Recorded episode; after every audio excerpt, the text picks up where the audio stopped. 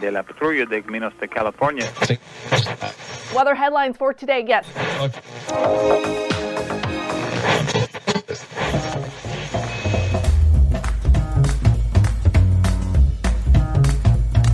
Welcome to the Revenue Generator Podcast, an I Hear Everything production. In this podcast, you'll hear how industry leaders integrate sales, marketing, product, and customer success into a single business unit with a common goal of optimizing their revenue cycle.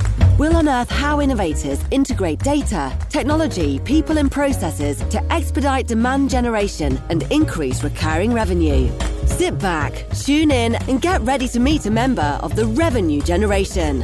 Here's the host of the Revenue Generator podcast, the CMO of LeanData, Doug Bell. Welcome to the Revenue Generator podcast, where we members of the revenue generation share solutions for how you can integrate your business to optimize revenue. I'm your host and the CMO of LeanData, Doug Bell, and today we're going to discuss the impracticality of data science. Joining us is Katy Keim, who is the CEO of LQ Digital, which is a digital performance agency focused on acquiring profitable customers through paid media, affiliate marketing, SEO, and qualifying those customers via their contact center, serving the largest enterprises such as USAA, Morningstar, VMware, McAfee, and PenFed. Yesterday, Katy and I talked about the impracticality of data science, and today we're going to continue our conversation to discuss breaking down digital silos. Okay, here's my conversation with Katy Keim, the CEO at LQ Digital. Katy, welcome back to the podcast. Not all my guests are willing to come back. So thank you. Note the bottle of Pappy Van Winkle is in the mail for you.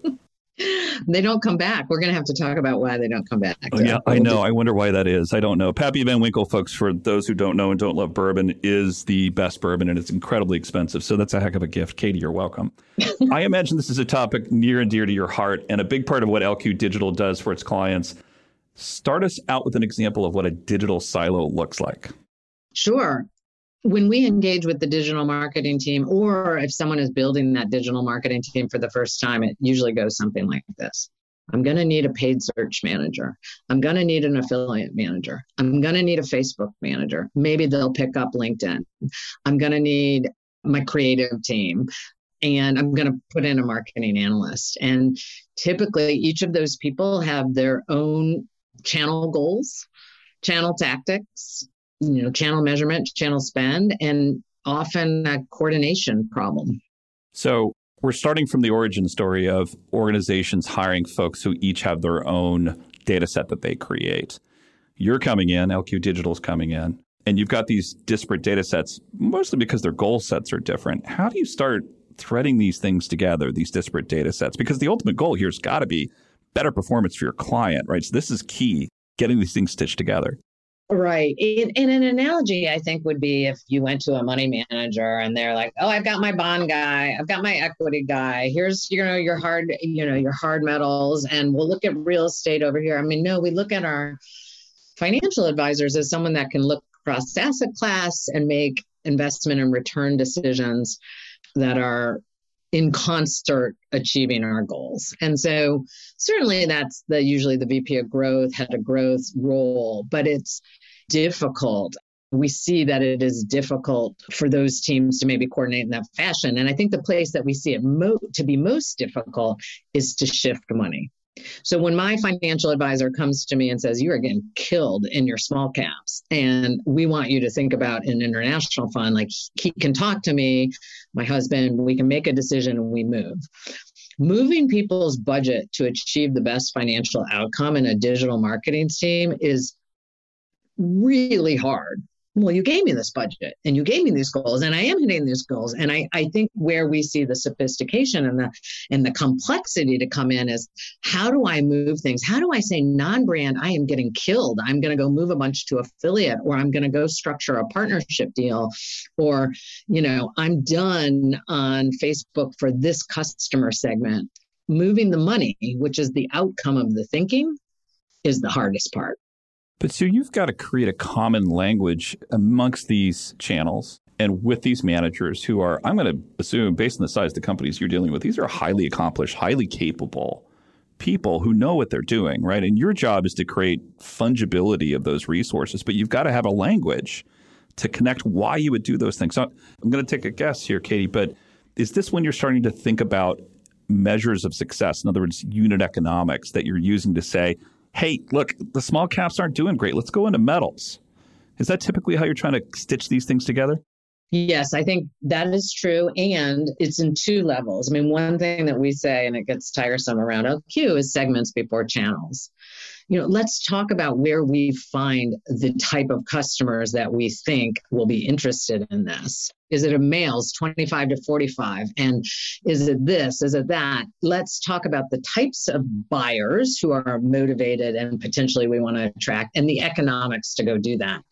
The tactics get filled in and channels get filled in between the layers of those two questions. And so there's a little bit of default thinking. I don't know how to say it more articulately but of like i need to know how facebook works. I need to know how google works. Of course that is true but we have created these teams of experts that know how the channel operates very deeply the reporting the bidding you know all of those things. But we've we've lost some of the thinking about how these channels work together to attract a client to an outcome a customer we started a little this conversation yesterday, Katy. We talked about the impracticality of data science.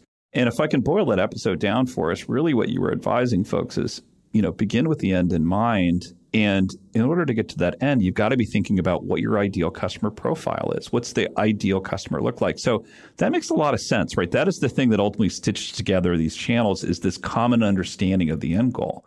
My job is to produce more customers that fit that profile. That makes a ton of sense.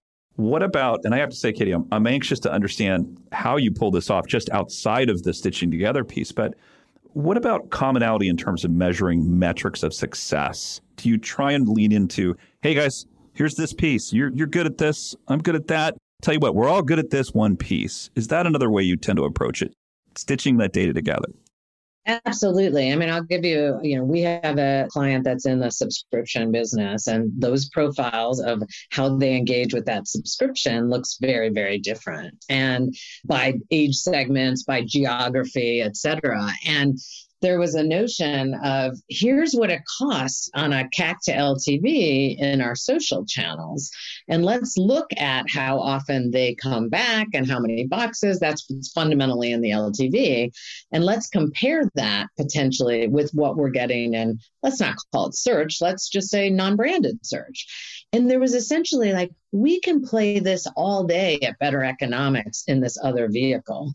And that's what we're going for, right? How do we find the ICP, ideal customer profile, at the best possible economics? And so, unfortunately, you would have to have the Facebook leader and the non-brand leader together looking and and for more other leaders in the room. And behaviorally, you have to have them be prepared to give up ground which just doesn't naturally happen because we get attached to our budgets and our teams and our channels and our people. And so for us, it's like, I could care less what channels we use. I always say, and they get really frustrated, man, I'll use carrier pigeons. If the economics are, I don't care.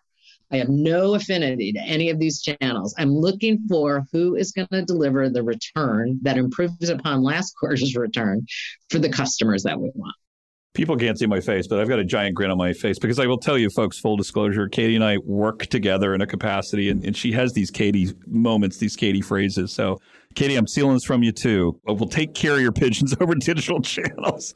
Your board might be a little concerned. It usually involves a swear word and carrier pigeons, but right. you, you make it your own. Make it your own. But that really does boil down to the practicality. And, and I think you're also exposing something here that I would imagine is also really difficult and would be great advice for the folks listening in with this challenge, which is change management, right? Change management. How do you help people? So we talked about like using data or potentially using common understanding of the ideal customer. But I can imagine like helping people deal with the fact that they've got to give up budget right? And helping them kind of manage that idea of change. That's got to fall into, if you're not driving it, at least, Katy, you've got to be aware of it and having techniques for helping people manage through it. Well, I mean, there's a change management challenge in your company every day. Like I, I could just imagine you could say, here's one. I mean, no one listening to this podcast has not experienced some kind of change. Like, it's just harder you know, I don't know if we have to go back to our child rearing years, but like you didn't ever give a toddler one choice, right? Would you like to go to bed now Or would you like to, you know, finish your dinner? Right. So I would just say we have a client right now that we're going through a challenge, and there is literally a conversation on the table like, maybe we just turn the channel off. I was like, okay, great. That's an option. I think we should go through a couple other options that we should present to the client. And it turns out that when you offer alternatives and you have to discuss the merits of that, that is going to be a more productive, I think, conversation around change management, which is like we can turn it off, but we could test back in and figure out which markets it's working in. We could double down and move it around a different set of economics. Or we could actually target this channel only at this segment, right? We came up actually with three alternatives, and it is our job to have a point of view which we think is going to be more successful. But, you know, I think what we're trying to encourage our clients is don't stand still, right? Like we got to do something. The economics performance isn't there. And I think oftentimes we get so defensive when people say, like, Doug, that's not working let me tell you all the reasons why we should stay where we are. No, no, no. Doug, let's talk through two to three options of where we should go from here. That suddenly is now we are co creating a path towards changing something. And so maybe that's stylistic, but I'm like, I do not like to have one option. And I don't think, I don't think anyone does when they're being told to turn something off or move something because it feels like failure. So, Katy, I think lots of good advice for folks here. The first thing is this let's have a practical view of what it is you're trying to do when you're trying to make your channels work together well. That's a good tip. The other is any type of change is going to put people on the defensive. So make sure to give them options. And ultimately, you know what? If it's not working, bring in the carrier pigeons. Okay, that wraps up this episode of the Revenue Generator podcast. Thanks to Katy Keim, CEO at LQ Digital, for joining us. In part three of this interview, which we'll publish tomorrow, Katy and I are going to talk about the unit economics for digital marketing. Just one more link in our show notes I want to tell you about. If you didn't have a chance to take notes while listening to this podcast, head over to revgenpod.com, where we have summaries of all of our episodes and contact information for our guests. You can subscribe to our weekly newsletter, apply to be a speaker on the Revenue Generator podcast, or you can even share your revenue generation questions, which we'll answer live in the show. Of course, you can always reach out on social media. Our handle is RevGenPod on LinkedIn, Twitter, Facebook, and Instagram, or you can contact me directly. My handle is Market Advocate.